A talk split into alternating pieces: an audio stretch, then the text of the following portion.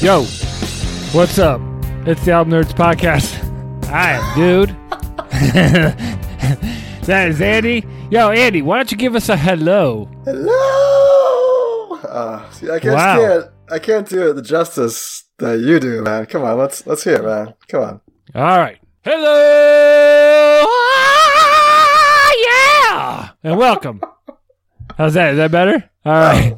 Now we can start the show. All right, everybody.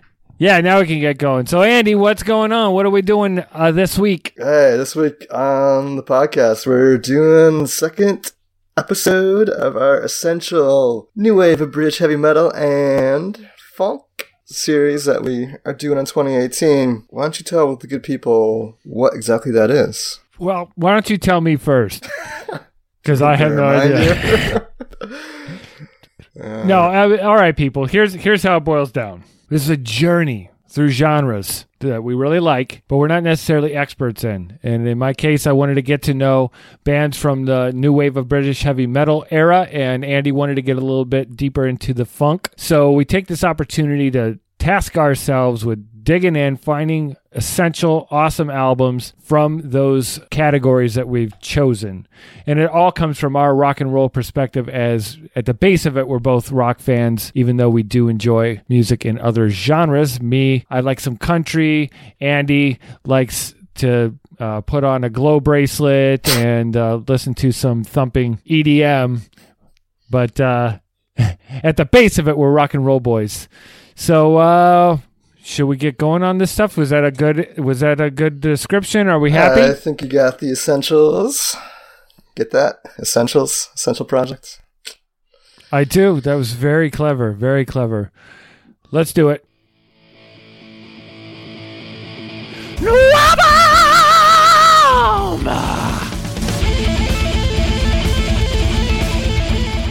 Oh yeah. We're we're doing it, folks. It's Nuwabum time. That means a new wave of British heavy metal, and I swear to God, other people say it too. It ain't just me.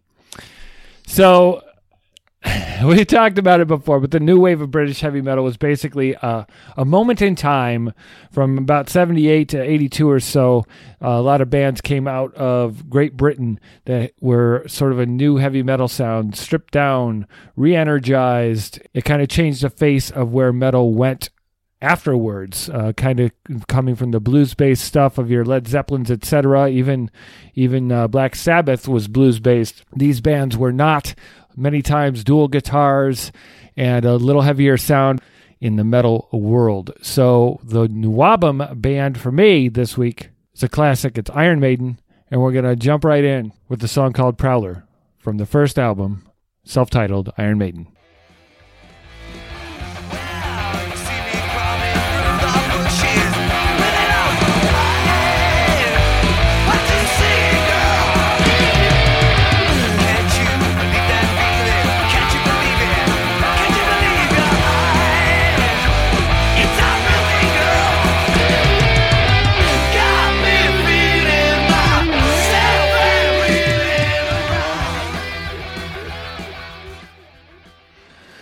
So Iron Maiden went on to record, oh, I don't know, 16,000 albums or something like that. many, many albums Iron Maiden has recorded over the years. The first two were with this particular singer, not the Bruce Dickinson that many people kind of consider the lead singer. So this album featured Paul Di'Anno, I think uh, his name is, on vocals, and he kind of had a slightly different look and sound from the other fellas, drawing from elements of punk rock, raw, do-it-yourself production, really fast guitar, kind of growly vocals from Paul, not as soaring as some of the other bands, and particularly what later became of Iron Maiden. They had a lot of ambitions. This is a very this band is very technical, and even this album, as stripped down as it may sound, has a lot of layers instrumentally. What were your thoughts on this, Andy? I mean, I know you know Iron Maiden. Had you ever listened to the self-titled record before? No, I don't think I had gone back this far. I was surprised how punk it was, man. Especially these first few tracks, Yeah. like Prowler there, and a couple tracks after that, um, Sanctuary and Running Free. That's all like British punk songs. It's like fucking Sex Pistols there. I mean, I was a little surprised by that. but yeah, I, you know, all in all enjoyable. I, I think it was interesting to hear some of those different sides of them. You know, you get later in the in the record, and a lot of the progressive um, rock sounds start to come in, like with songs like um, Phantom of the Opera. Oh yeah, pretty ambitious track for uh, you know a debut album for a metal band. Um, you know, it's like seven minutes long and, and Yeah. covers quite a bit of ground. And yeah, you- like you said, these guys are pretty talented musicians, especially uh, especially on a debut record. It's surprising how technically proficient they are. You know, I've avoided this record. Whenever I go back and listen to Maiden, I don't listen to the first two because they don't have Bruce Dickinson on them. So I've, over the years, just never really given this much of a shot, and I really liked it. It has a different taste to it, but some of the, the key essential elements that make Iron Maiden so influential and part of it uh, why they're so important to this new wave of British heavy metal. I mean, this album actually sold very well. Came out in uh, 1980 and it is 37 only 37 minutes long, the way it should be, and uh, they had success and a lot of those bands didn't like Angel Witch who we talked about last time did not have a lot of commercial success just a lot of success amongst their peers the thing with this guy this lead singer Paul the reason he didn't hang around was drugs alcohol I guess he just didn't have the stamina to even tour. So they uh, let him go. But I think that the direction they were going in, in terms of being a metal band with some prog tendencies, I think they got the right guy later uh, with Bruce Dickinson. But I thought very good vocals, better than I had uh, expected in really listening to this. Here's an example. Let's listen to Remember Tomorrow, and we'll hear a little bit of, of what Paul could do.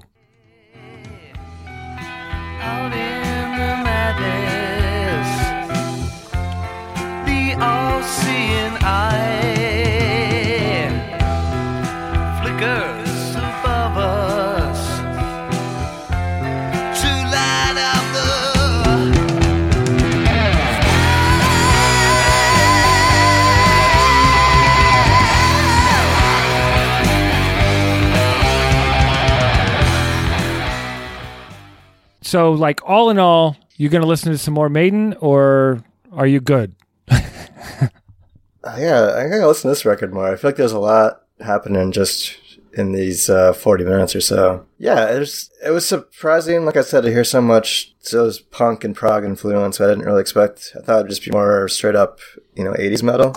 So that's cool. But uh, yeah, you know, like this is just kind of par for the course, I think, in the genre. It's a little cheesy and maybe a little tongue in cheek at times, I think, right? I mean, they, the whole, like Ed, with Eddie and their whole persona of kind of being, you know, skeletons and demons and stuff, right? Like, That was in development. That was developing as part of of uh, of metal. You know, and Black Sabbath was part of that too, making things kind of spooky.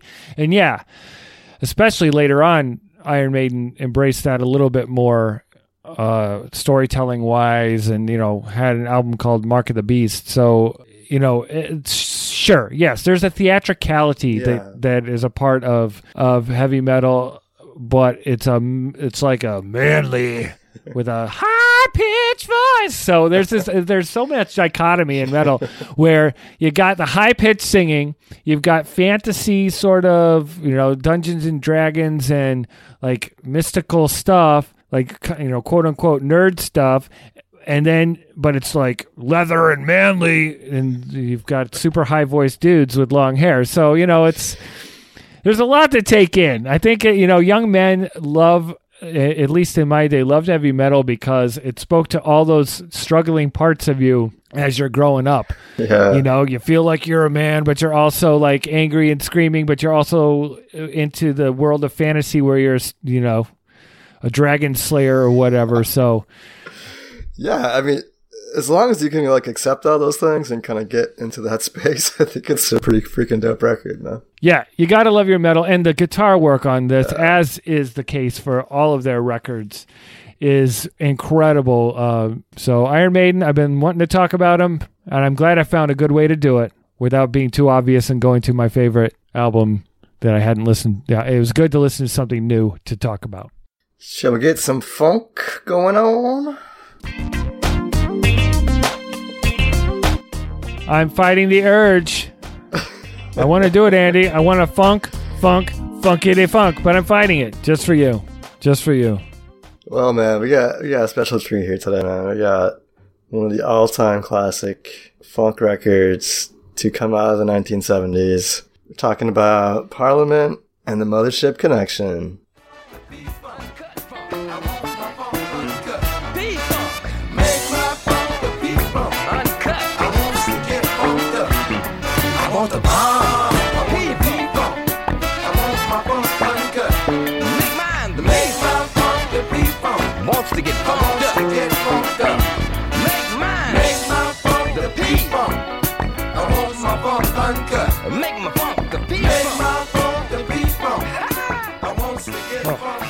Can you get much funkier than that shit, man? Come on. No, I mean I'm basically humping my desk here. I can't help myself. Seriously, man, that music like plays itself. It's unreal. That's, Oh that's, God, I know. That's the opening cut. Uh, it's called P Funk Wants to Get Funked Up off the fourth studio album by Parliament. It was the first gold record and would go on to sell over a million copies worldwide. Uh, in 2011, this record was added to the National Recording Registry, which is a government organization which recognizes culturally significant records. And they thought it was this record was important enough to be included in that archive.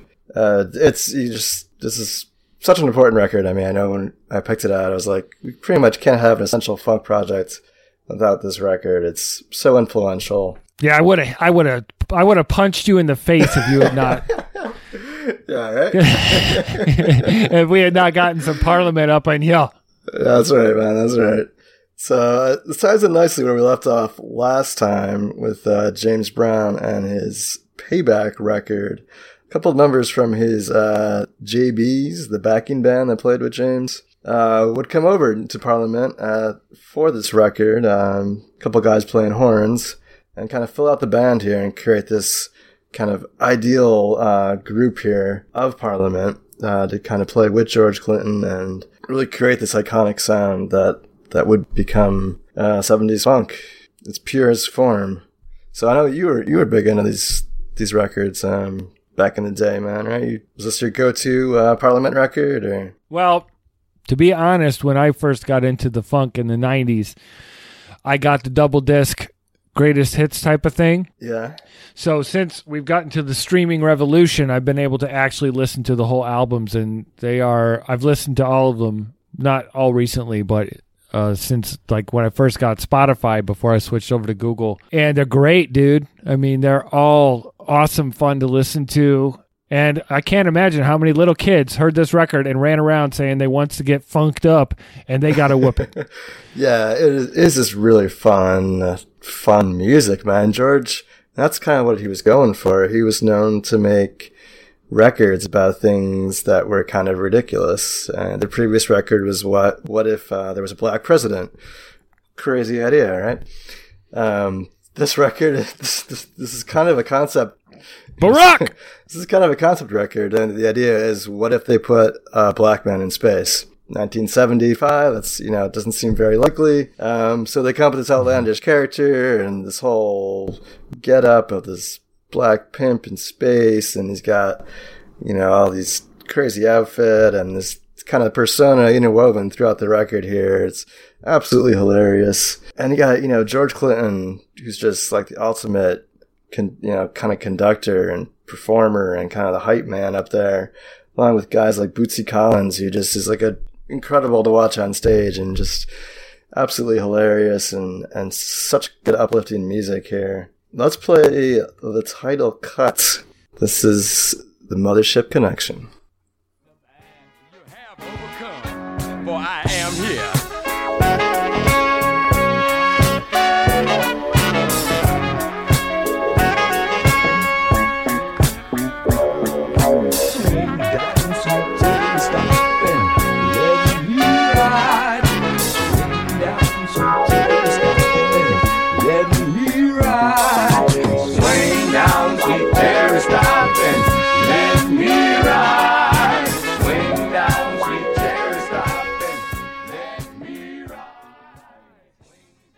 Yeah, I mean, as we've been talking about in funk, these songs were sampled to hell later on by hip hop artists. And that right there is sampled very famously by Dr. Dre on The Chronic. He sampled this record quite a bit on that record, and it's been done by lots of other artists as well. Just really iconic stuff. It's just Yeah. still yeah. very influential today. Yeah, George Clinton's influence on hip hop sampling, besides the Parliament stuff, I mean, his solo work, Atomic Dog, was Snoop Dogg. You, you know, the What's My Name? That took from Atomic Dog. So it was Atomic Dog before it was Snoop Dogg. So yeah, it's just he is uh, woven into so much music. That's why I think that's why I think funk is so cool because it's so deeply embedded. I mean, in, in, even in disco, which had its good moments and its bad moments, but the way that him and his crew in a time when there's not that there isn't now, but racial tension and and all sorts of stuff wove their way into popular culture and into everybody's ears. It's just amazing. It's really cool stuff. Lyrically, yes, it's fun, but at the end of the day, if you look at the body of work of Parliament and George Clinton, meaningful shit was going on there. Yeah, it was really, really impressive, creative, inventive, just kind of pouring out of them for the next five, ten years here. Yeah, and it, and it was kind of a group of, of people in and out of these bands, you know, James Brown and Parliament and the Funkadelic, and they they were just kind of going around and in the scene and just creating some incredible music. And this this record here, Mothership Connection, is an essential record. If if you're going to call yourself a music lover, you gotta have this in your collection, whether you're a big funk fan or not. It's uh, it's a huge part of of, of music today, and it still sounds great, man. So much fun coming back listening to this one. If you haven't seen any of the performances from back in this time period, do yourself a favor, YouTube up some 1970 shows from Parliament. They're absolutely incredible theatrical performances, kind of in, in line with what you expect from Kiss. Absolutely astounding stuff. Yeah. really fun. Wish I was alive back then, man. It'd have been awesome to see them in concert back then. Yeah, I mean, I wish I had paid more attention, but people, you gotta check out Tear the Roof Off. Give up the funk, tear the roof off the sucker. It's amazing. It's on this record too. It's some good stuff, man. Some good stuff indeed. Well, thank you. Hey, hey, thank you, man. Thank you. got two, I told two you. great. When you man. said funk was going to be your thing, I, I, I thank you. I thank you. I thank you. I thank you. yeah, you. dude. So much fun. I get to talk about metal and listen to funk. That's why we love doing the show, man. Hopefully, you guys uh, enjoy listening to it. We love listening to these records, and we'd love to know what you thought about them and the show. Uh, leave us a comment up on albumnerds.com. That'd be great. We'd appreciate it. Uh, coming up next week on the show, trying to do this top five thing. I know last time we did 1995. We'll figure out some other topic for next week and count down our, our top five favorite records of whatever that might be. So be sure to tune in for that. It should be interesting. Full show.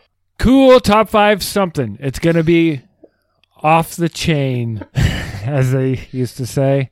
It's going to be awesome. We'll pick something good. People love top fives. We love top fives, and it gets us going. So, anyway, people, you got to go follow us on the Twitter, on the Instagram, on the symbol at Album Nerds. Subscribe to the show on iTunes, on the Google Play Music, on the Stitcher Radio. Tell us your favorite albums over at albumnerds.com. You can check out the podcast there too. And as always, pass on the good word to the good people in your life because everybody needs a little bit more music, the good stuff, and that's what we're trying to bring here at the Album Nerds podcast. So have yourselves a wonderful week. Thanks for listening, everybody. I See you next week. Wabam!